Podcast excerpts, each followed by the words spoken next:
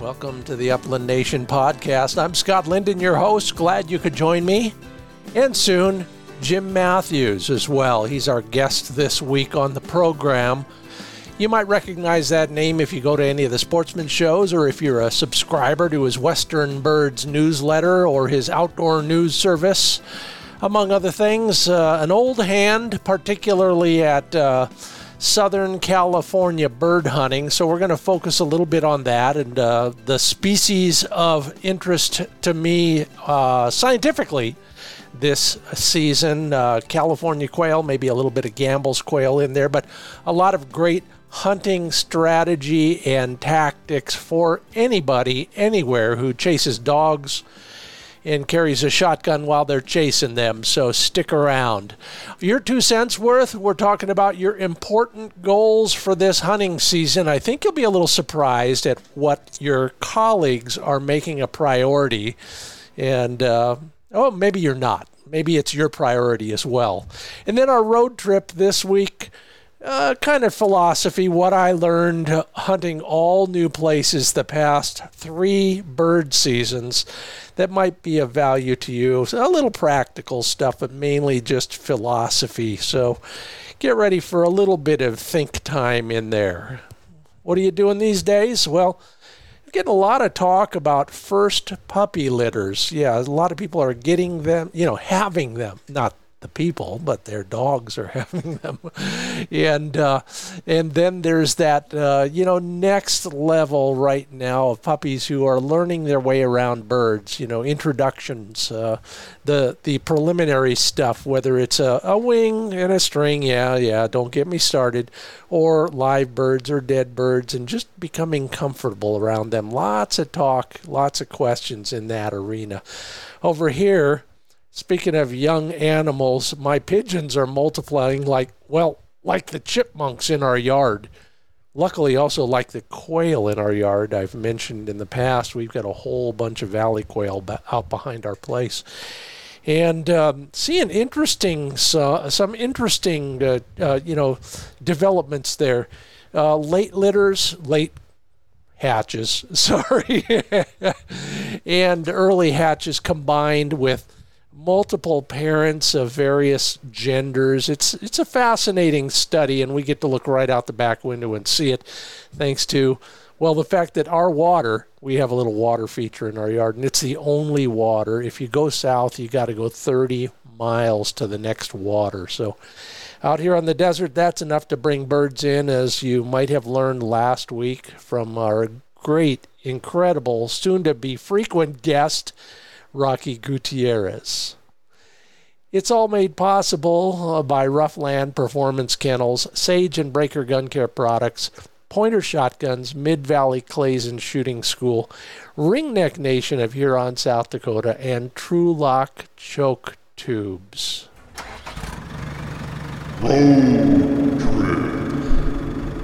Well, I promised you a little bit of philosophy, and here it is. You know, I've been I've been searching for places that, uh, well, two things. Num- number one, an excuse to go in a different direction, and number two, places that I've raced past on the way to on the way to my kind of old favorites and actually writing about that in the current edition of Upland Almanac magazine. So watch for that. But those two things, you know, getting outside the comfort zone, uh, going out and keeping the expectations down, which would probably be the first bit of advice, and that's what I'm going to share with you.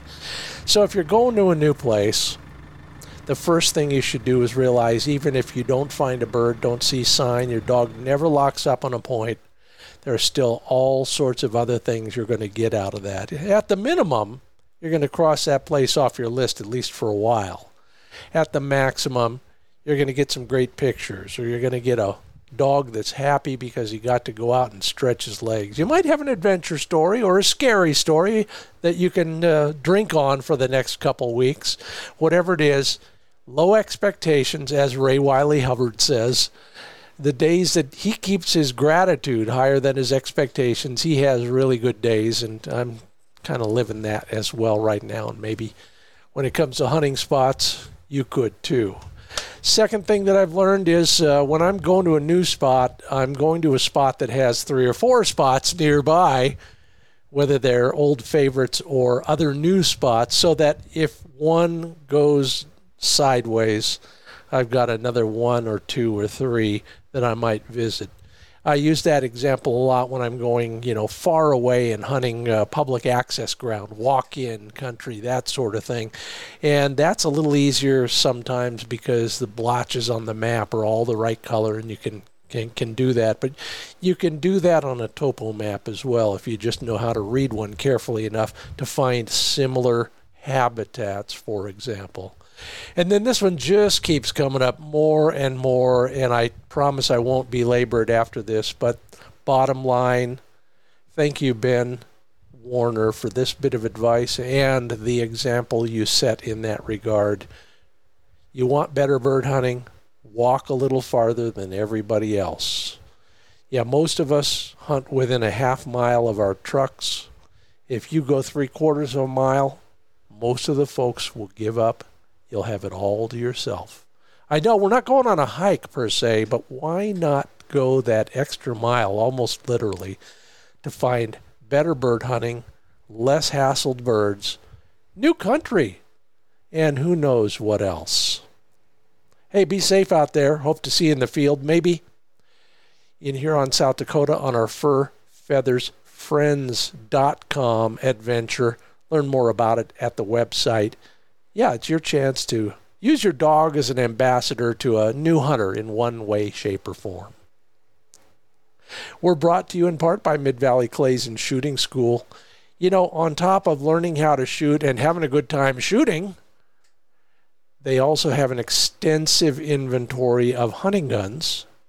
And if they don't have it, they might be able to outdo your local gun shop, the gun shows, your auctions, or anything else. Dave Fiedler and the crew at midvalleyclays.com has a line to all those hard to find guns you might be looking for.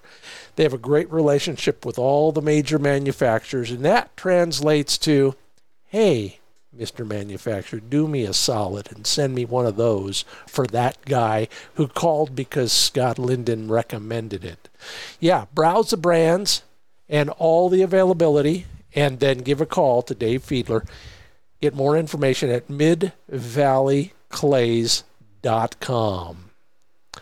And once you got your new gun or you're eagerly anticipating its arrival, plan on going to Huron, South Dakota. Hunt Huron sd.com is where you get all the information you need. They'll send you a full package of hard copies of maps with discount coupons, information of all sorts, and entry information on the Ringneck Festival and Bird Dog Challenge, which takes place in November.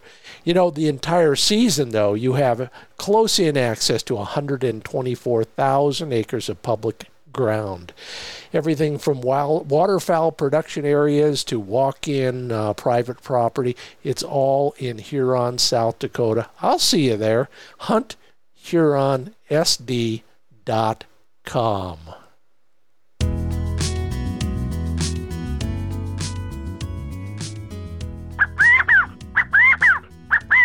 Hey, wait a minute. Oh, the, no, not in studio. I do not have a Valley Quail in studio with me.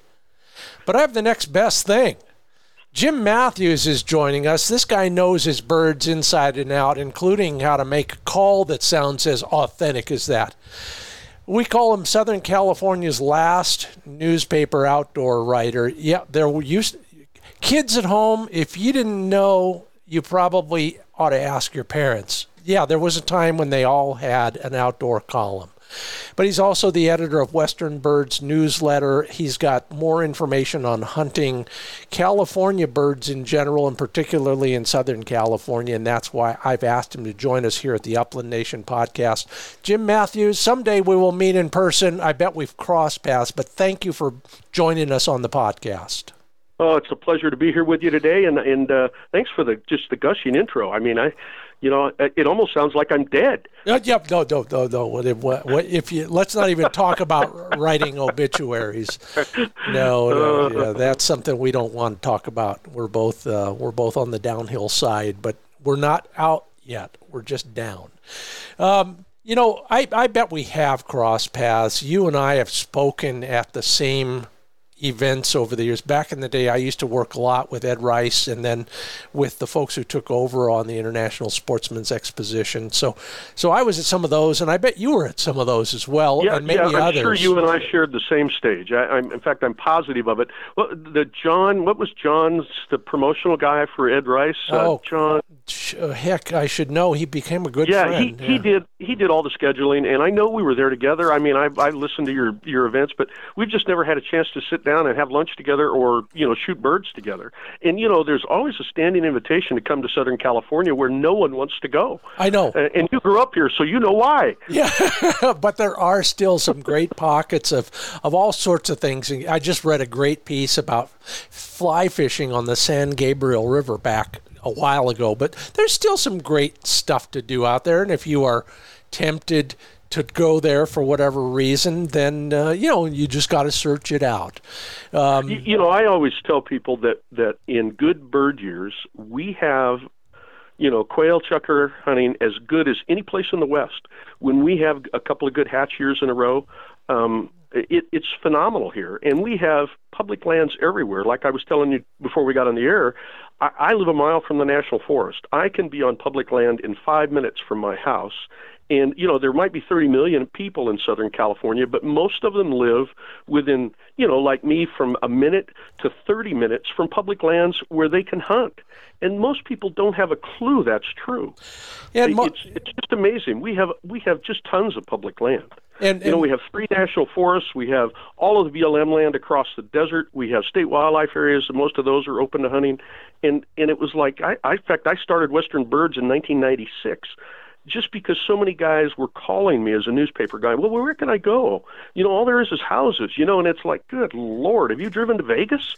you know, you drive through 150 miles of Mojave Desert. It's amazing country.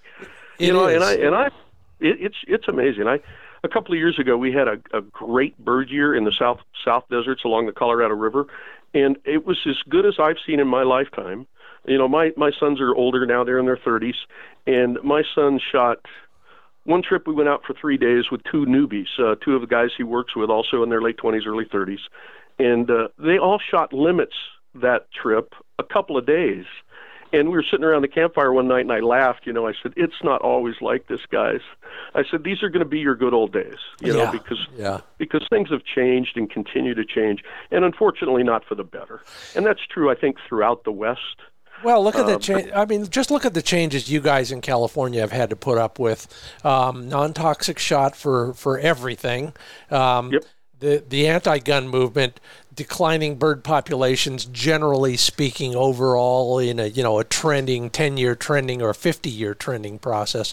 All those things. We're going to talk about some of those as well because it, you know, we don't want to sound like the Chamber of Commerce, but you're absolutely right, and I I'm talking about this kind of stuff on a regular basis too. Let, let me tell one one quick story. There's some guys from uh, Michigan that that are avid bird guys. You probably know them. They're not. My name's the name's not right on the top of my head because I hadn't thought about this story when I was, you know, doing some planning here before the show. But uh, a few years ago, they called me and they go from Michigan and Wisconsin hunting grouse and woodcock, and then they go to Nebraska to hunt bob whites, and then they finish the year in southern Arizona and New Mexico hunting scales, Mearns, and uh, and um, Gambel's quail. They'd never shot wild valley quail or mountain quail, hmm and and it happened to be one of our good bird years. And I told the guy, come to California. I sent him to an exact spot where I knew they could, and it was January, so it was toward the end of our season, right at the end. And I said, look, I, I know a canyon where I can send you where you're going to run into all three species valleys, mountains, and chukar in the same hike. And uh, I said, I'm going to send you to these three canyons on the east slope of the Sierra Nevada near a little town called uh, Ridgecrest, Inyokern area. so for guys that know California, I'm writing it down. away, you know, on the west side of the Highway 14395, those Yeah. canyons over there. Okay. And anyway, those guys went there, and I didn't hear from them the first couple of days they were hunting. And then I get a call, you know, and they talk through their nose in that part of the world like this here, you know, they talk like that. Yeah. And uh, and and the guy calls me and he says, "Oh, Jim," he says, "we just wanted to call and thank you." He said, "He said we've had the best bird hunting we've ever had in North America." Wow. And these are guys that have hunted all over. Yeah. He said, "Oh yeah," he says, "We've." He said we saw more coveys of birds, more individual birds, and more variety of birds than we have any place in our entire lives. He said it was unbelievable. We just don't know how to thank you.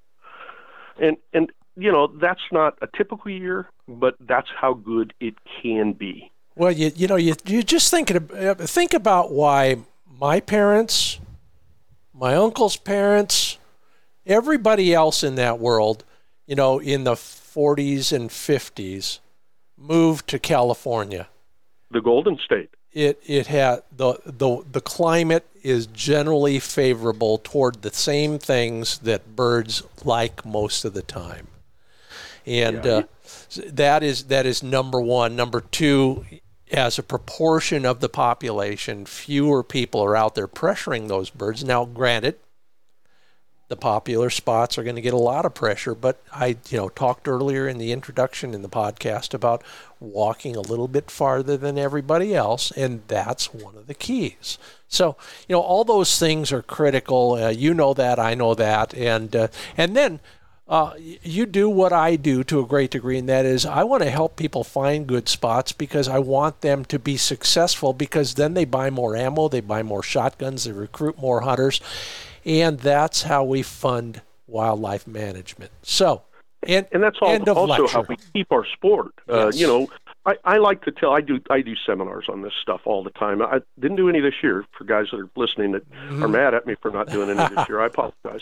But um, I, it, one of the things I always talk about is the numbers. And people say, "Oh, it's so crowded in California," and it's like when I first started hunting in the 60s and 70s, 1960s and 70s. Um, we had 20 million people in California, and we sold 850,000 hunting license annually, resident hunting licenses. Mm-hmm.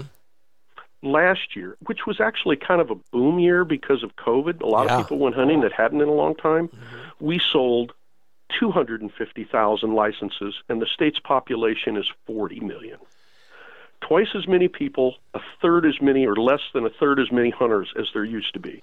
So when people tell me it's crowded today, I laugh. There are fewer people on our public lands than there's ever been. And, you know, opening weekend, you, I like to tell the story. My boys and I, they they're both into music, and so they were doing music till late the night before the opener. We we got a late start, had breakfast in a little desert town, and I went to my first choice, and there were a couple of trucks trucks there.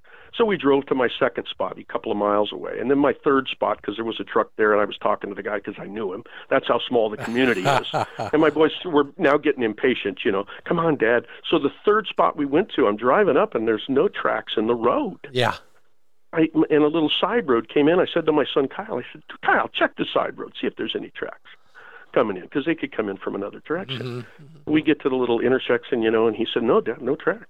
We drove up couldn't have been more than a quarter of a mile past a, a, a guzzler, a big, a small game drinker that the department put in in the 50s, and we saw a covey of chukar running up the slope. So we drove past them, climbed the ridge, and got into shooting the opening morning, and never saw another hunter the rest of the day until we were driving out. Yeah, yeah, yeah. I mean, and, there, and that's opening weekend in California. In. Yeah, yeah, in California, in one of the busiest hunting areas for chukar. No, I will. Was, I will echo that. You know, I I I, I hunt northeast California uh, every other year, and uh, I've had the same experiences. Haven't been down your way, but I I keep trying, and I someday we'll pull it off. But, I'll, I'll let you know when we're going to have a good bird year, like yeah. we had a couple of years ago in the Love lower it. desert, and, and you'll have to come because I will. It, it's it's well plus desert camping is one yeah. of my favorite things to do. I just love our deserts. Oh i'm i, I was born 100 years too late. Uh, nobody issued me the loyal burro and the and the prospecting tools or i'd be i'd still be out there or at least my bleached bones would be. Um, let's let's generalize a little bit but we gotta you know we gotta establish your bona fides first. So um, here's some quick questions for you. Okay. Uh, over and under or side by side? Uh well I shoot everything. Okay. and I'm, I'm not a very good side by side shooter, so I shoot. Uh, I have an over and under 28 gauge that yeah. I shoot a lot. Great. Um, but I also shoot. I hate to admit this to, to some of the guys who are purists, but I shoot an old 870 uh, Express 12 gauge for a lot of my shooting. I love it. And uh, hey, first gun for a lot of us, absolutely. Uh, right. Ga- Gambel's or California quail? Both. Okay. Uh, pointer or flusher? Both. Well, I, I've had labs my whole life, and I've got an English setter laying next to me right now that uh, he, he he's a he I, he's a guide's. I'm a, I'm a retirement home for a guide's dog that had a couple of bad habits. Yeah, yeah. Were they so, uh, incurable he, or do or tolerable? Oh no, no. He he's great. The the guide said he couldn't deal with Ben because Ben pointed Tweety birds. Uh-huh. Well, I'm as much an avid birder as I am a hunter, so it's like when he points a towhee and we flush it out of the brush, I'm going, "Hey Ben, that's a towhee or whatever you know it happens yeah. to be," you know. And he's wagging his tail and happy, and but but he, I've learned him well enough to know that I know the difference between now. I've had him two years when he points rabbits, yeah. squirrels, uh, non-game birds, and when but when it's a game bird, quail or chukar, he has a completely different demeanor about him. Yeah, yeah. I, and I, so you know, I've seen that. Once you learn your dog, it's like, well, that's fine. Plus, he's, you know, I had Labradors for you know 20, 30 years, 40 years, and and you know they're they're close working dogs. I, I have a GPS collar for this guy. Last year, at one point, he was over a mile away from me. Yeah. And I'm thinking, you know, and I'm 68. I'm whispering to myself, God, don't go on point. Don't go on point. It take me 30 minutes to get there. yeah, I, I, know that feeling. And and don't forget, it's 30 uphill minutes. But that's, oh, yeah. Yeah. We'll, we'll, talk about chukars later on in the broadcast. Yeah, yeah. Um, you know, you you were kind enough to to share with us an expert uh, Valley quail call to open your segment of the podcast. Um, by the way, yeah, this is the Upland Nation podcast, everybody. I'm Scott Linden, your host. That's Jim Matthews. He's the uh, editor of the Western Birds newsletter, among other things, and this guy knows his stuff. So that's a call that you made, right? Yeah, you know, I started, I, I'll tell the story real quick. I all of us who were avid bird hunters, you know, 25, 30 years ago, well, more than that now, 40 years ago, used Iverson little wood quail calls. I still they have one from him. No kidding. Mm-hmm. Well, they quit making them, and I had lost mine. And I called them and I said, "Hey, I want a quail call. You got to have you you got a batch done, or you gonna?" And they said, "Well, we quit making them." Yeah. And it was like, "You got to be kidding me." So you know, I remembered how they were made because I'd taken it apart and changed the rubber band enough times. So I thought it can't be too tough. So nope. I took some you know wood that I collect in the field. I pick up stuff all the time or cut stuff, and and I've become kind of a native wood fanatic now. You know, oh yeah, like like the call I blew at the opening is made from mesquite I picked up uh, on the Arizona side of the Colorado River on the Cibola National Wildlife Refuge. Some some dead stuff that I just hacked out a couple of branches, and it's a it's got wormholes in it that I filled with brass powder, and, and you know I made a and I make sound chambers in my calls that Iverson didn't.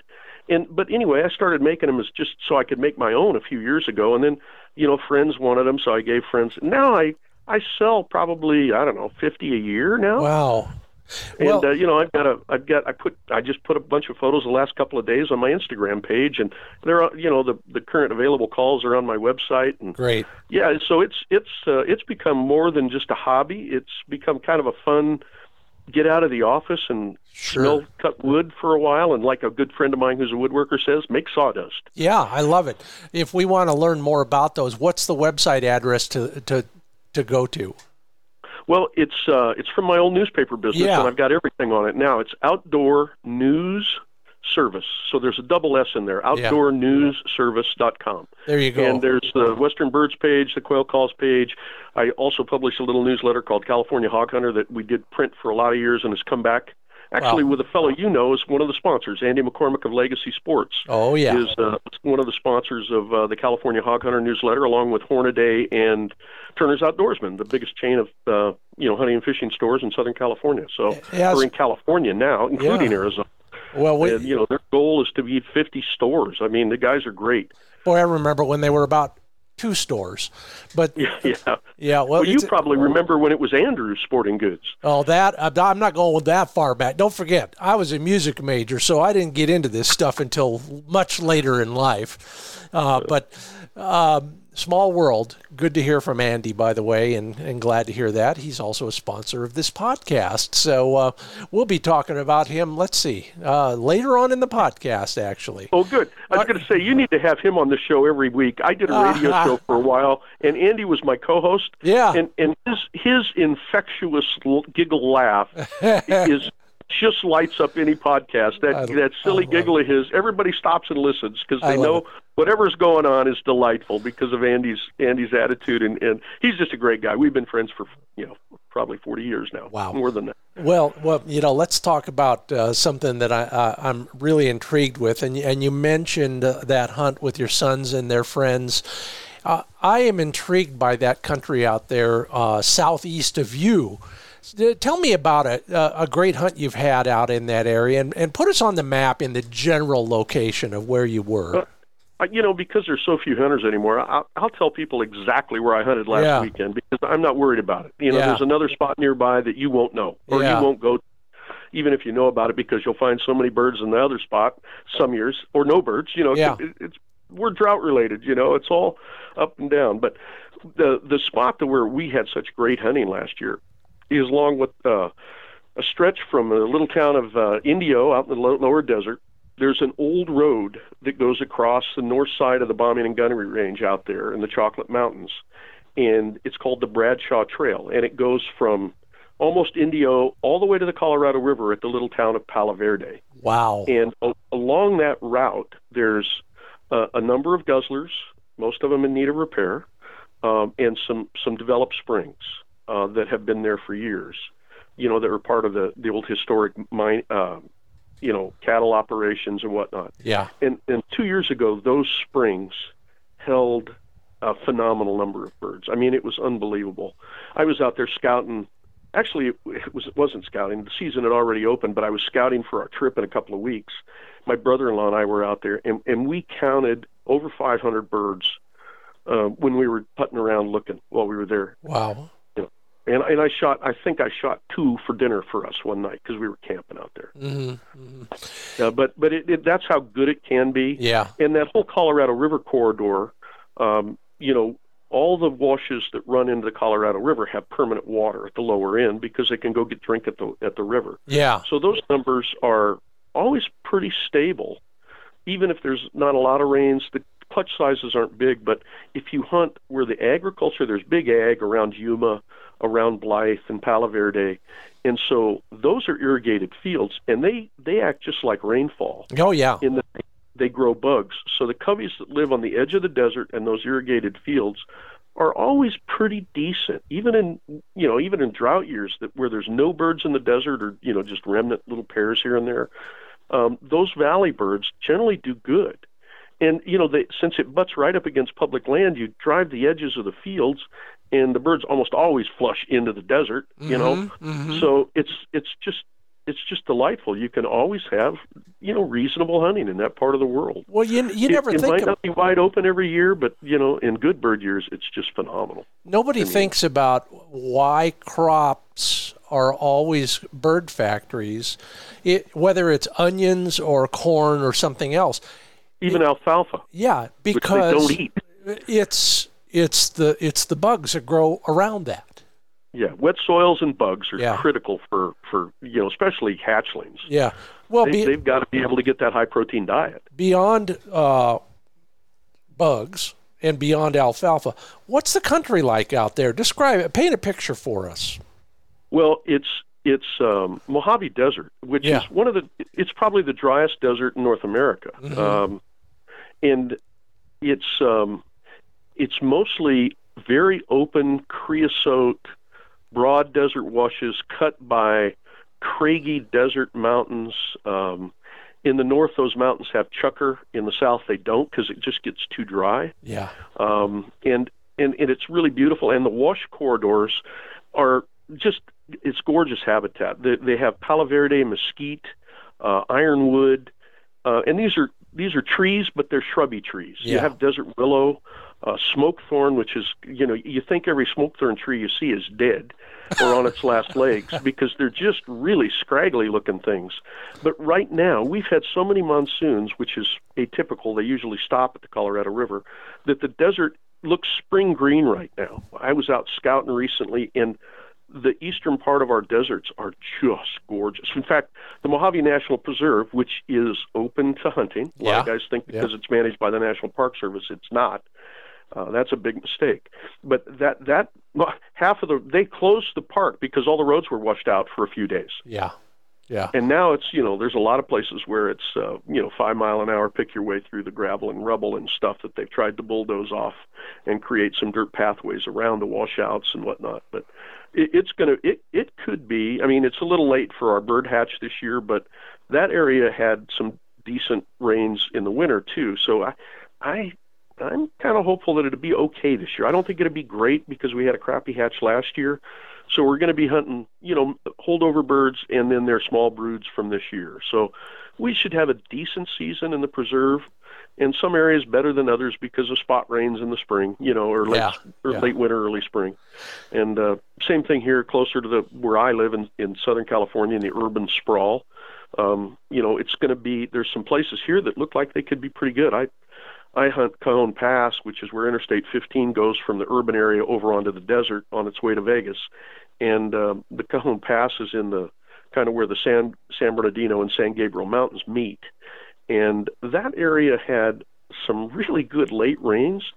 Um, I was out there in February, and I would have said it was going to be dismal because it was dry. Yeah. In February, it was dry and things were dead. And get out there in May, and it's lush green, and the grass is knee high, and there's paired up quail everywhere. And I'm thinking, well, maybe it won't be bad. Yeah, and and, and, and the water there, you know, much like Arizona, you know, we've been wanting to make an Arizona quail show uh, on TV for a long time, and every time we get close to it, somebody says, "Oh, we didn't get the rain at the right time. Don't come out." But that rain is doing uh, what in the springtime that helps the birds? Tell us uh, from an expert's point of view. What do you think that does? Well, it does just what we were talking about Yep. with the ag. Yep. Um, it it what we have if we have rain, late winter and early spring rains, it greens up the desert, and it makes wet soils, and that does two things. It creates a good seed crop, and it also creates bugs. Yeah. There's the bugs in the desert. I, if you've never seen a covey of quail running after and, and feeding on grasshoppers, you've never lived. It is a riot to watch the young birds chase grasshoppers and try to eat them. Oh, really? Uh, Oh my gosh, it's the delightful show, you know. Um, and you know, I I get I'm lucky because of the newsletter and whatnot. I'm out there a lot when it's you know 100 plus degrees scouting, and uh, I get to watch these young birds grow up, and it, it is quite a show to watch them, It- especially if it's a good grasshopper year or whatever. And that usually happens in August when they're getting closer to full grown, yeah. and it is it is a riot. Uh, Well, I, they, I they I remember watching uh, one young bird chase one grasshopper, and you know the way their head's shaped and the way their where their eyes are located, they miss three quarters of the time when they're pecking at him. Is that is that the funniest thing you've ever seen?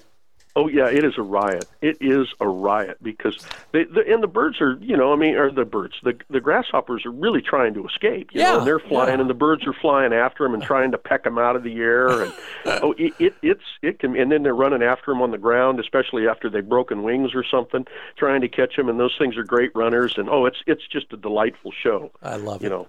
Well, um, uh, we're going to get down to some brass tacks here, and let's just start uh, with some of the resources available to guys who guys to anybody who wants to hunt Southern California.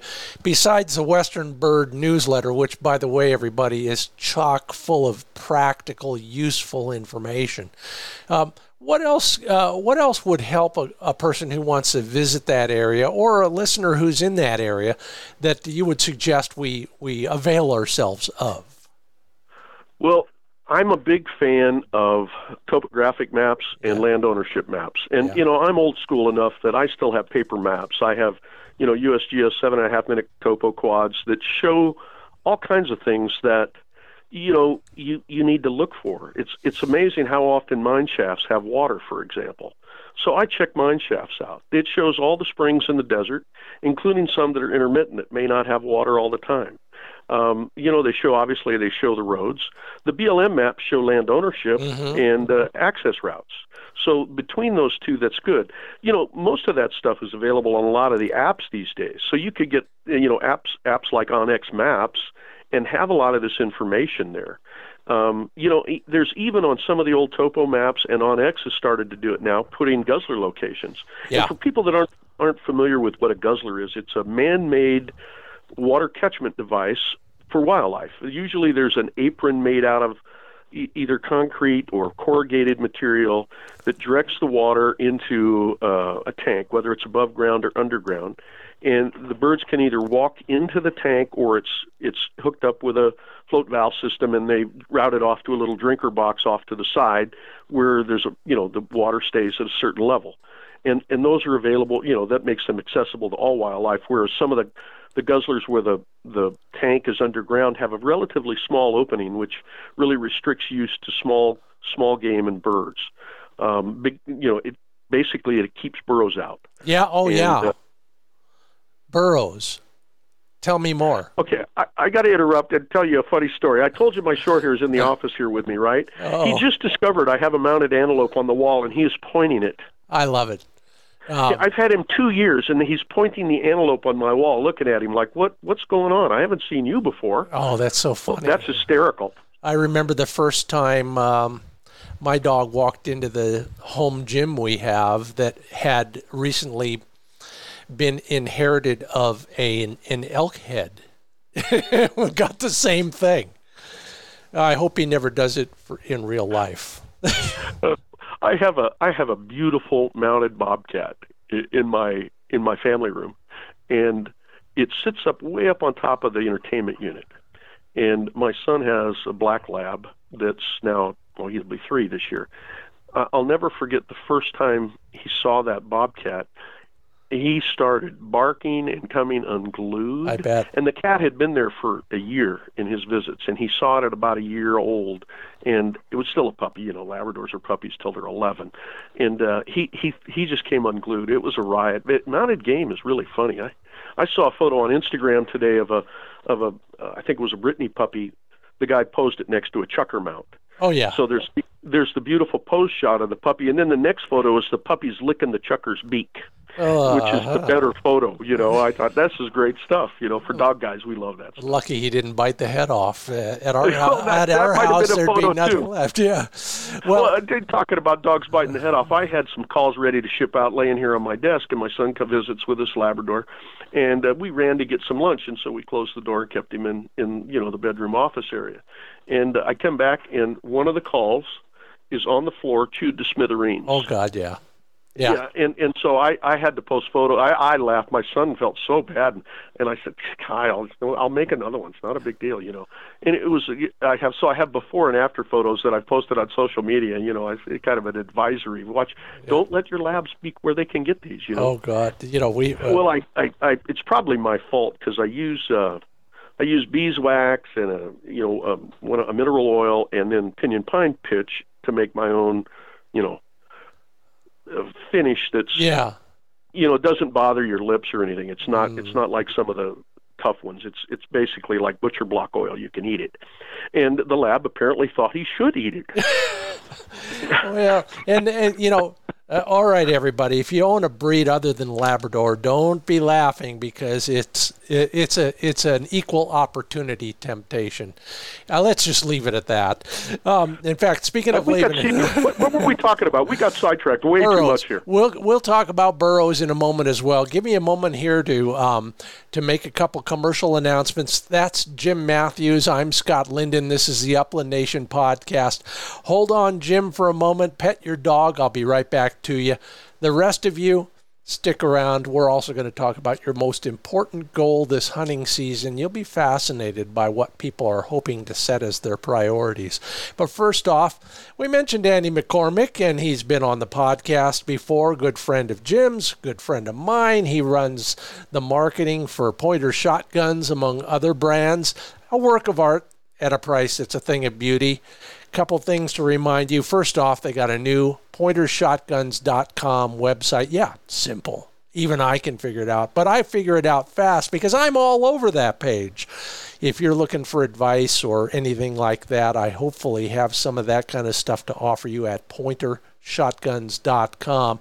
You know, they've got a whole bunch of models from upscale target guns to hunting guns of various sorts and a new single shot pump gun so avail yourself of all the products they have at pointershotguns.com. And uh, hey, I'll see you there, literally. And then, last chance, sign up today for the Burt County Bird Bounty that's benefiting KAMO, the Canine Adoption and Mentoring Outdoors program. Learn more at KAMO, K A M O I N C dot org. It's a big fundraiser, a whole weekend, but the deadline to sign up is October 1. Learn more at camoinc.org.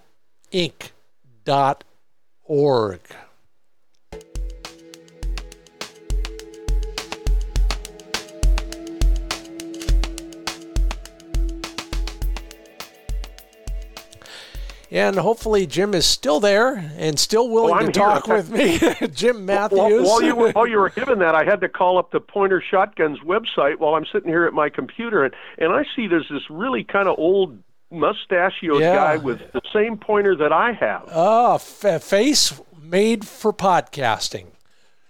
Well, that's right. We always used to joke uh, in the newspaper business that that uh, we have uh, we have the face for radio and the voice for newspaper. Still true for both of us, but that's the fun part. Um, we are um, we are talking about all things. I guess I'll just I'll I'll lump it into Southern California and quail and other things that are somewhat related, and we'll keep it at that. You know, you you've mentioned before, and if I could ever get to one of your seminars, I bet this is one of the topics. Uh, there are a bunch of things we could learn to become a better western quail hunter, whether we're hunting Nevada, one of my favorite places, Southern California, or even up into the, the northern Great Basin where I live. Um, can you narrow it down to maybe the four tips that will help us be the best western quail hunter we can be? Well, I always I always do this in my seminars, and I always say, guys, well, there are you know four things that I'd like to stress for for hunters in the Southwest, especially Great Basin and Southwest. And there, these four things, I have them on a three by five card, and I always tell guys that um, this is everything I've learned on this card about quail chukar hunting in the Southwest over the last you know 45 50 years of bird hunting here. And i said so it's either not rocket science or i'm not a rocket scientist. I'm not sure which it is. Oh um, my Oh. But the, but the, the the first thing that I tell guys is, especially through the early part of the season when it's dry, is water is everything. If you're not hunting within you know what the bird's home range away from water would be, uh, you know, a mile, mile and a half, two miles for Gambel's quail, a mile, less than a mile for valley quail, or a couple of miles for Chukar, you're not going to be hunting in bird country. There's got to be a permanent water source, especially in the Mojave Desert, which doesn't have, you know, any of the succulent cactuses that they could use, like say in southern Arizona or New Mexico. Um, so, so you need to be near water, whether it's springs, guzzlers, stock tanks, whatever the open water is, you have to be near water. So I always say that's number one. You, that's number one for your scouting, you know, whether you're scouting on maps or however Google Earth, whatever you're using. Look for water 1st mm-hmm. and then in the field. The second thing that always, it just always baffles me that bird hunters don't know this is hunt the north northeast facing slopes if you're in the foothills the north northeast facing edges of washes i mean i used to tell the story i said for years when i was young and stupid. I'm now I'm old and stupid. But when I was young and stupid, I didn't nothing stuck, you know. And we would hunt this one big desert wash, and it's a big flat area. So you think north north face eh, it doesn't matter out here, right? Yeah. But we would we would always hunt up this wash, and occasionally we'd jump birds, but we always jump birds when we went around this big corner, and there was it was it was where the wash kind of went near a little hill, and the wash bank was fairly steep, and there was a little more vegetation and okay. some more of these scrubby trees. And finally, one this is back when I still carried a compass. I got there and I'm looking at it. I pulled out my compass and I looked at my compass, and you know it was one of those hand slaps to the forehead. Yeah, of course. This is the north-facing edge of this. This is where. Why is the north-facing slope important? What's on the north slope of the mountain? The most shade. Yeah. So because there's shade, the water doesn't evaporate as fast, so you have better food and cover growth. You know, and especially that, in desert. Oh, exactly, because uh, you know we tell everybody just the opposite uh, most of the time. Chukar hunting elsewhere, um, you you want a south-facing slope so that it warms up faster in the wintertime. The birds will go there and almost literally thaw out. But in the in the desert there, it makes all the sense in the world. And who'd thunk it? And and I think even even throughout the Great Basin, um, you know, late in the season when it's cold, the birds immediately swing over the hill to get in that sunshine. Yeah. So they're on the fa- south-facing slope. Yeah. But I think you'll find most of the time they're near the top of the hills, the ridges. Yeah, so they can. And- yeah. They flush right back over into the better cover on the north side. Yep. and a lot of guys don't understand that. So, water, north, northeast facing slopes, and then I always talk about, you know, one of the things I love to hear is when I hear talk to a guy or somebody that, especially if I run into another hunter and we're chit chatting, and it's a spot I haven't been to this year, and the guy I pull up next to a guy on the road, you know, and hunters share stuff and talk, and I say, hey, you've been out here this year, you know, and and it's like, yeah, and I love this expression. It was good early on, but they're all shot out. Yeah. I love to hear that expression Yeah. because what it means is the guy has no clue where they go after it rains or when they get hunting pressure. Mm-hmm. It's called, you know, I call it late season or hunting pressure dispersal. Once it starts raining a little bit and we get more moisture out there, and there, we get green up immediately when the rain starts. So there's green shoots that they can eat to get help get moisture, and they might not visit water. So they'll they might for two or three or four days they'll venture farther away from water. The other thing that happens in our lava country throughout the Mojave is we get a good rain. There's basins of water Yeah, in yeah. some of that lava outcropping stuff. I'd love to tell the story. There's a place that I like, like to hunt, and for those of you who are movie fans, the little town of Hinckley. I don't know if you remember the movie Erin Brockovich. Oh yeah. Uh, yeah, that's where Julia Roberts actually appeared to have large breasts. Um, can we say that on your podcast? Anyway, there's there's a mountain range north of Hinckley that's called the Black Mountains, and there's another mountain there adjacent to the Black Mountains. It's Opal Mountain. It's all part of the same complex. There's a big natural spring on Opal Mountain, Opal Mountain Spring. Imagine that. And then there's four guzzlers in the Black Mountains, and and two of them are in the bottom of the canyon, Black Canyon, that drains the north side of the mountains. And we frequently would see birds in the bottom of the canyon, and they'd go straight up the north slope to the top of the ridges through just there's a whole series of lava benches basically all the way to the top of the mountain it's a volcanic mountain Sure. and i was almost to the top of the mountain and this was years ago my lab started acting birdie and next thing i know chukar are flushing and in one of those rare displays where i actually shot what i uh, hit what i shot at i doubled on chukar And What's that feel like? I'll and- never know. yeah, I, I, I I've never, you know, it's it never happens to me. I, I rarely kill one bird, let alone two. So the the lab brings me one, and I walk over toward the other one, and he goes back to hunting. And the next thing I know, and I as I'm holding the bird that he brought me, and I walk over and pick up the other one, which was close. They're both wet on Yeah. their chest, and Yeah. and I'm thinking, well, what? And I hadn't run birds up the hill because the the dog had not got birdie yet. And I'm standing there with these two birds in my hands, looking at where did they get? And the next thing I hear is my Labrador going, and and some splashing. And I look and I walk over, and there's this big little a big basin under some rock outcroppings, and he's laying in the water up to his chin like labs do, and drinking. Yeah. And I'm thinking they don't have to go to the bottom of the canyon anymore. We, we learn that every chukar season. It's absolutely true. And it doesn't even need to be lab sized. It can be, you know, the Oh, size it of a, the size of a, a bowl, you know. Yeah, yeah. It's absolutely true. And and then plus the, the moisture from the plants and and that together is that. Now the other thing that you've mentioned before is uh, what snow does to a hunting situation. So if they're dispersed, it's later in the season. There's moisture in more places. Is that related to Before the? we go to that, let me let me just finish the late season dispersal. Okay, Just as all a rule of thumb for guys, I, I always tell guys where do they go? I mean, in the like Gambel's quail will live right in the wash bottoms yeah. until they start getting hunting pressure, and the guys quit seeing them in the wash bottoms. hmm They drive the you know, and they they but early in the season they see them running up and down the wash, and they get out and chase them and shoot birds.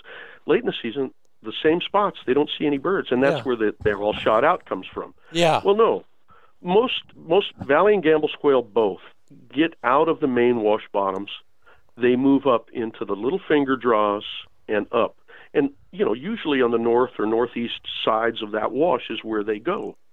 And and so you you have to cover more ground. You know, you have to hunt you know, in and out of those little side canyons Sure. off the main wash. Yeah. And so that's that's what happens. So they they disperse up and into the side draws. The quail do. Chukar, chukar once they get rain will move miles Yeah. sometimes to a mountain range where they only live to I mean they'll move across 6 miles of flat desert to a, a little craggy mountain uh, where they'll in, unless you know they go there it's it's like you know you bumble into those spots by accident because they're not where you think they should be so you start looking to the north and you know of of where you normally hunt them to the nearest place where they might do that and uh, whether it's along a ridge they go and they generally go north which is kind of unusual because at least in the south here where they, that's the direction they head uh, maybe in the far northern extremes of their range they might move south to get away you know Yeah. arguably away from the storms. But I, I don't think so. I, I talked to some. There's some. We have a great Armenian hunting community in Southern California, and uh, they're they've been my chukar mentors. Yeah. And uh, these guys from that part of the world say, "Oh no, they they all." They all move to the north, and he said sometimes to you know completely out of the mountain range where you normally see them, to little craggy mountains, kind of out in the middle of the flats. You find them there, and and it was like ever since I started doing that, you know, I've always joked about writing a book about chukar hunting in the Southwest and call it called I want to call it climbing unnamed desert peaks. Um, Would, you know, because would be a great adventure in and of itself. Yeah, well, I probably wouldn't even mention the fact about killing a chukar until about the fifth chapter. I love it.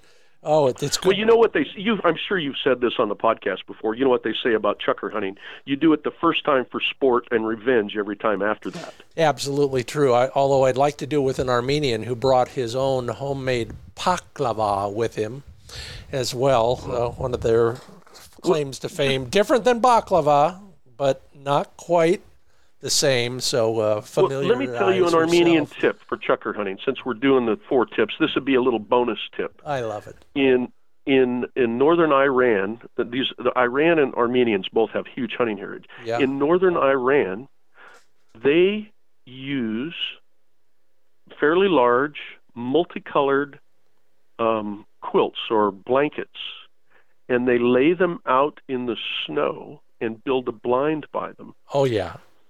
And the birds are attracted to that open, multicolor blanket Fascinating. and there's a guy that made you know he made little pop-up blinds but he made a couple of these for chukar hunting and they were big sellers among you know the the mountain middle eastern hunting community that lives in this place because they all remember that heritage oh yeah. and i and it's worked he's hunted in southern idaho with those things late late in the season in snow country Mhm. and he's just popped these things up and sat sat behind them and the chukar come to him he lets the dog go and they go hunt them Well, you know, it's funny. it, it, it's amazing. I'm not surprised. I really am not. I, I remember many years ago, back when we were both giving talks at those international sportsman shows, I remember a goose guide who would guide um, winter wheat fields. Uh, so they'd have the layout blinds and all that. And what he would do is he'd take green carpet squares and plant them out there. The only green in a in a field of brown and mud, and that's where the Great goose would lay in. So there you go. Well, well, there's one for you waterfowlers out there. And uh, you're listening to the Upland Nation podcast. I'm Scott Linden. That's Jim Matthews with Western Birds Newsletter. And if you're still interested in those calls, go to outdoornewsservice.com. Now, let's talk snow because we put up with That's a my lot fourth of it. tip. Yeah. Yeah, that's my fourth tip. In, in Southern California, we we have these uh, transverse mountain ranges that separate the urban areas from the desert, Yeah. and um, uh, we don't have it every year. But uh, I have a gr- and and same in the Southern Sierra Nevada. Um, the snows come usually in December and January, but we, we call it the miracle of snow. And what happens is, is when we get that big snowstorm, the one that snows down to 2,500 feet, you know, just dumps, and it covers up, you know, the ground, and you know, it, it snows so hard that it filters under the manzanita and the and the the junipers in the higher elevations. Okay. And and I swear, it's almost like all the chukar and mountain quail that live up higher when we get that big storm, it's like they wake up and shake the snow off of them from the roost they're on that night, and they look at, and they look out across the desert, which they can see, and they just launch out and set their wings and glide down 3,000, 4,000 feet to the snow line. Wow. And I tell you, I've got some bird hunting buddies that they wait and watch the news every evening Yeah. when we're getting these big storms, and they want to know what the snow level is and the intensity of the storm. And they're veteran enough that they know if we get, you know, six, eight inches of snow all the way down to, you know, 3,000 feet, that they're in. And they've got the truck packed, the dogs are taken out first thing in the morning, and they drive up to the, the Southern Sierra is famous for this. They drive up and they take one of those little dirt roads up to the snow line, and they hunt along the snow line Yeah. and they go side hilling Yep. in and out of all the canyons right at the snow line and it's it's one of those times when you can shoot valley quail because they live down there year round mountain quail that have been pushed down and chukar that have been pushed down right along the snow line Yeah. and, and I always tell this story in my seminars, and guys, you they're taking notes and they're thinking, "Wow, this is great information," you know. And then every year, I get a phone call, and somebody says, "You're full of," you know, they, and they say, "I did just what you said in that seminar. I went up there after the big storm, and and I walked the snow line, and I didn't see squat all." okay. And and so I had to start adding an addendum, like Paul Harvey always used to say. on Yeah. his uh, you need the rest of the story. Well, this is Southern California, folks. And so if it snows hard on, say, Saturday and Sunday, and you're going to go up the following weekend, in between, we have four days of 85, 90 degree weather, and the snow line goes from 2,000 or 2,500 feet back up to about 4,500 feet. And if you drive up to the snow line and hunt there, the birds don't follow the snow back up the mountain. That's that's the winter migration basically. It pushes them Oh, down. It's yeah. just like deer. You know, Yeah. the deer don't keep going back up every time the snow melts a little bit. They stay on their winter range. Okay. Well, the quail and the quail and chukar do the same thing. They may move back up a little bit, but they they stay at that lower elevation, and then the farther you get away from that big storm, is they distribute out more. okay. So they might be up a little bit, down a little bit. They move all over through that country, but you still can find all three species in that lower elevation country. And for guys in California, in Southern California, uh, killing a mountain quail is like killing a six-point bull elk in Colorado. I always joke with guys. yeah. I say it is the true trophy game bird in Southern California because the terrain we hunted in is almost impossible. It's Yep. heavy Yep. manzanita thickets, junipers. It's just nasty stuff. If you get a shot at all at snap shooting, most of the time the birds are running away from you under manzanita that is impenetrable. If if you haven't hunted in manzanita, guys, it's imagine a beautiful reddish bush with branch reddish branches, bright green leaves, sometimes little scrubby berries that is like spring steel and will slice open your leg if you try to push through it. And and you those will branches- try, just Yeah, because. and you will. Uh, well, it's it's a standard joke. If you hunt manzanita in Southern California, you will come back bloody. Yeah, no doubt about it. Been there, done that. Don't miss it. And uh, Yeah. and you're but it's absolutely also right. amazing, amazing country, and so it's one of those rare opportunities when the birds get pushed down, sometimes out of that stuff. I mean, I've shot, you know, I shot nine mountain quail one time right at the desert. yeah, uh, by by a desert spring where they after three warm days they congregated around this desert spring well, and there were birds everywhere and I shot nine and I would have shot a limit of 10 but I was there were so many birds I was wearing earplugs and muffs so I wouldn't hurt, damage my hearing any more than I have and I, I stuck a wad. I thought it was a misfire, and I jacked it out, shot the next shot, and did an accordion on my 870 barrel. Wow. Just opened up right there above my hand, about five inches. woo, Yeah, and so that was that was my you know on that same day I killed two mountain quail with one shot with a witness. My brother-in-law saw it. One was going straight away, one was angling across. I'm thinking, "Oh, I'm going to get them both." I not I even thought that in my head. Pulled the trigger and my brother-in-law immediately says, "How did you do that from his angle? They fell 25 feet apart." I love it. and it it was like wow i'm thinking that was that was one of those red letter days you know i blew up a gun barrel killed a double on mountain quail with one shot and had nine birds that we ate for dinner that night Okay, kids, don't try that at home. At least part of yeah it. Yeah, no don't do And- that be and- careful and- yeah that's and that's, that a, was- that's a good advisory Yeah, that was the not the order to do it either. You did it in the right order, and I'm glad. I'm jealous, of course. I've, I've I think I probably shot nine mountain quail the last two seasons, but that's another. Well, you've story. had a good couple of seasons. Then I always say if I kill one a year down yeah. here, that it's been a banner year. Well, uh, last week's podcast, talking with, by the way, an expert. I'll I'll send you an email on a guy who's truly expert, academic and hunter. Um, Rocky Gutierrez uh, was telling me. Oh, I know Rocky. Okay, sure. good. Never mind. Well, Rocky pointed out that uh, there are many times when valley quail and mountain quail are basically in the same neighborhood at the same time, and he explained why, and that's one of the reasons is this snow yep. snow line dropping and et cetera, et cetera. Yeah. Let's get yeah. so that's the yeah. that's the miracle of snow. Those are my four tips. So Great. water, northeast facing slopes, where they go with late season and hunting dispersal, and then the miracle of snow. And that one doesn't happen every year. There are a lot of seasons where we don't get that in Southern California. But we'll get it somewhere else, you, you know. Yeah, and, and always I, yeah. in the Sierra Nevada, especially yeah. the further north you go. Yeah. All of northern Nevada has that. Absolutely. Uh, same with southern Idaho and eastern Oregon. Yeah. They get pushed down almost every year. Yeah. Um, and they, they don't they don't go well, all the way back up. That's the I think that's the real key right. that I they don't I've go back up until. Yeah, they don't go back up until it's nesting time in the spring. Yeah. Um, Just like mule deer. The mule deer don't go back up over those mountain passes until they're opened up and they, they go up to, to you know start looking around for places to have their fawns. Great. Okay, we didn't get around to the last topic. Let's save that for another time because it is one of those stuck in my craw kind of topics. We'll tease it right now, though. You know, why the heck isn't anybody in an official capacity trying to figure out number one where the quail are why the quail and the pheasants in particular in California uh, are declining in population numbers. We'll talk about that another time. I do have one more practical question for you though, Jim. You've been around the block a few times. You're out there, you know, scouting, hunting, uh, scouting for hunting, all of the above. What's one critical piece of gear that you have in your hunting vest that we might not have thought about?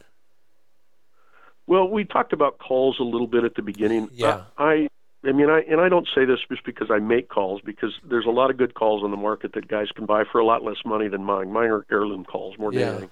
Yeah. But uh, I, I use a call virtually every time I'm in the field in quail country. Yeah. And, and, and I don't think enough guys carry them or know how to use them. True um, on both counts. Yeah, there's there's a there's a, a thing on my website. It's a, it's a, it's a, it's a kind of a free issue of Western Birds. That's kind of everything you wanted to know about quail calling, and uh, that to me is probably the most essential, underrated piece of equipment that I carry around. Mm-hmm. The the other thing that a lot of bird hunters don't carry is binoculars. Yeah. Uh, especially in chukar country, my gosh. Um, but but Gambel's quail too. I, I carry binoculars and and I use them all the time. Um, you know, I look for where there's a, you know, you see a cottonwood tree out in the middle of the desert, it's got its toes in water. Yeah. There may not be a spring there, but you're going to want to go look. You, you know, I saw an example of that, perfect example of that. I was, uh, we were fi- actually fishing the Deschutes River, and uh, it wasn't bird season or anything, but perfect example of what you just pointed out you're not off. Sometimes you're looking for the birds themselves, and if they're skylined the right way, or you know you're close enough with binoculars, you might see real birds. But you do see the things that are important to birds, and in this case, it was a big green patch on a pile of lava. And sure enough, we didn't see chukars, but you know what we saw? We saw 40 bighorns go oh, from yeah. who knows where over to there. They sought out that same warm, uh, cooler, moister environment that had feed for them, and and birds are the same way. So, like you said, looking for a cottonwood tree, looking for a green band or a patch, or what other things can we see through those binocs that would be dead giveaways? Well, you know, I think we've covered most of the stuff. Um, I I look at I look at roads to see I see a little something two track somewhere. I'm thinking, hmm, let's look at that from here before we drive out there and realize that there's a washout we can't get past. So you yeah. can see that. And I spend a lot of time on vantage points glassing.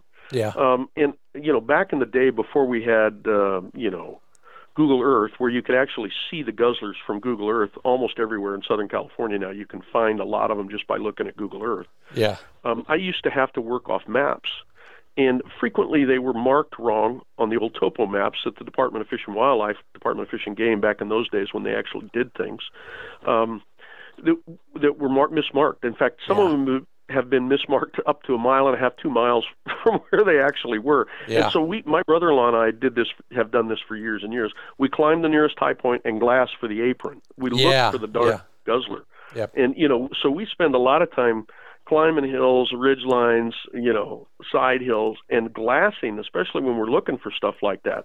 The same thing is true for stock tanks, or you know, in the in the Mojave, historically there would be a windmill and and a stock tank there, and that those are pretty easy to find because the windmills are very visible.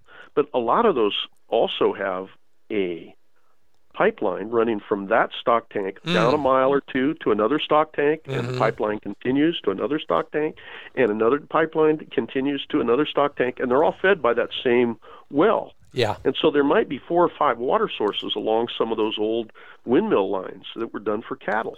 There you and go. those were those were wildlife magnets. And you know, talking about management, our fish and game and you know and land management agencies have allowed all of that stuff to be yanked out or removed. And we've destroyed wildlife populations by doing that. We've eliminated whole areas of habitat where they once lived because they had permanent water. Yeah, and it's it's mind-boggling to me that they would actually go to the trouble of spending my tax dollars to go and destroy some of those water sources. That's just Oh, let's don't get started on that. Okay. We'll have to have a roundtable We discussion on that because we have about 50 people who would want to participate. We'll do that uh, in a future podcast. You're listening to the Upland Nation podcast. We're going to bid adieu to Jim Matthews. If you want more information on everything he does, go to Outdoor News Service. Dot com, everything from uh, quail calls to the Western Birds newsletter. It's all right there. We will be talking again very soon. Actually, probably as I anticipate a trip to Southern California. Jim, thanks so much for being part of the Upland Nation podcast. Well, thank you. I appreciate it, and I hope everybody gets a, a good fall this year. Thank you. Bye bye. Bye.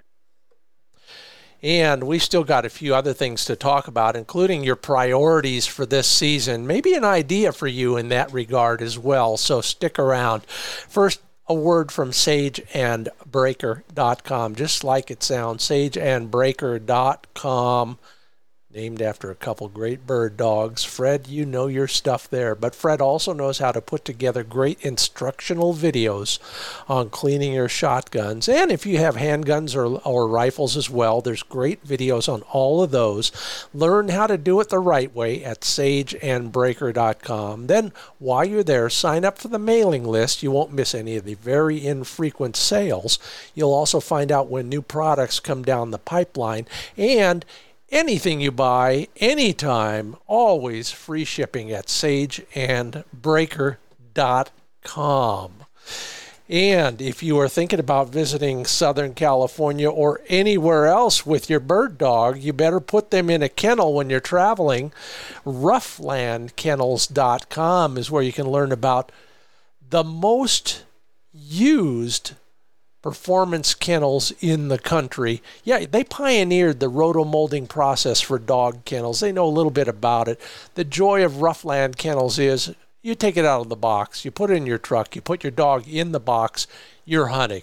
No assembly required, and no lip on the outside of that box that uh, takes up a lot of the interior space on the inside. Learn more about all the products from crates to water storage to gear organization, even a fan for the front or the side door of your Ruffland Kennels at ruff, R-U-F-F, rufflandkennels.com.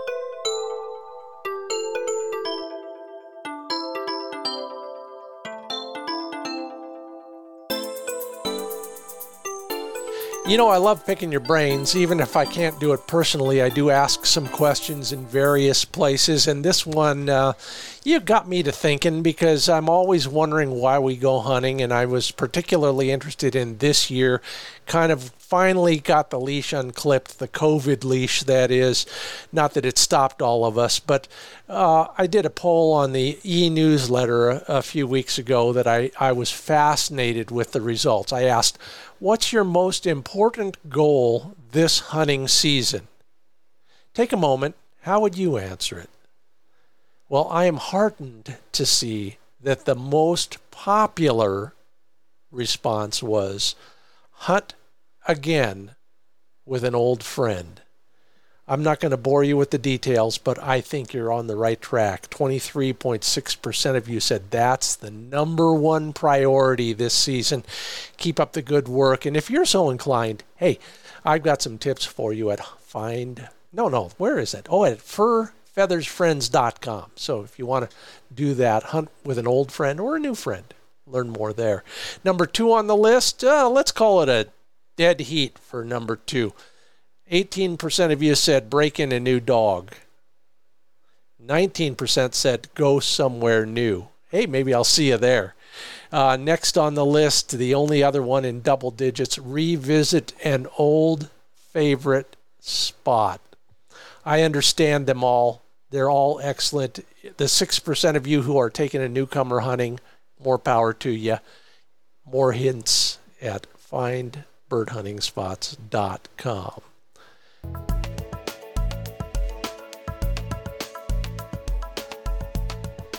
And that segment of the show is brought to you by Trulock Chokes. I've talked to Scott Trulock on the podcast. You know of their expertise, and they are working hard to serve shotgunners in all sorts of ways. From the information they have on their website to the way they go about their business. Any orders of three or more choke tubes receive a 10% discount. A free choke tube case on orders over $99.99. And if you think that's spendy for a choke tube, well, it's the easiest way to make your shooting improved in one twist of the choke tube wrench. TrulockChokes.com, and you spell Trulock T R U L O C K. TrulockChokes.com. Oh boy, I'm you know we, for decades we've meant to have this chat. Jim Matthews, thanks so much for being a part of the show. If you want more information from Jim, go to outdoornewsservice.com. Everybody who comments at social media platforms, who responds to the polls that I do periodically, that's where we learn, is all of that stuff. Thank you. If you left a rating or a review where you listen to your podcasts, I am most grateful to that. And also to all of our sponsors Ruffland Performance Kennel, Sage and Breaker Gun Care Products, Pointer Shotguns, Mid Valley Clays and Shooting School, Ringneck Nation of Huron, South Dakota, and Trulock Chokes. Until I see you in the field on the northeast slope, I'm Scott Linden. I'll see you at the range. Thanks for listening.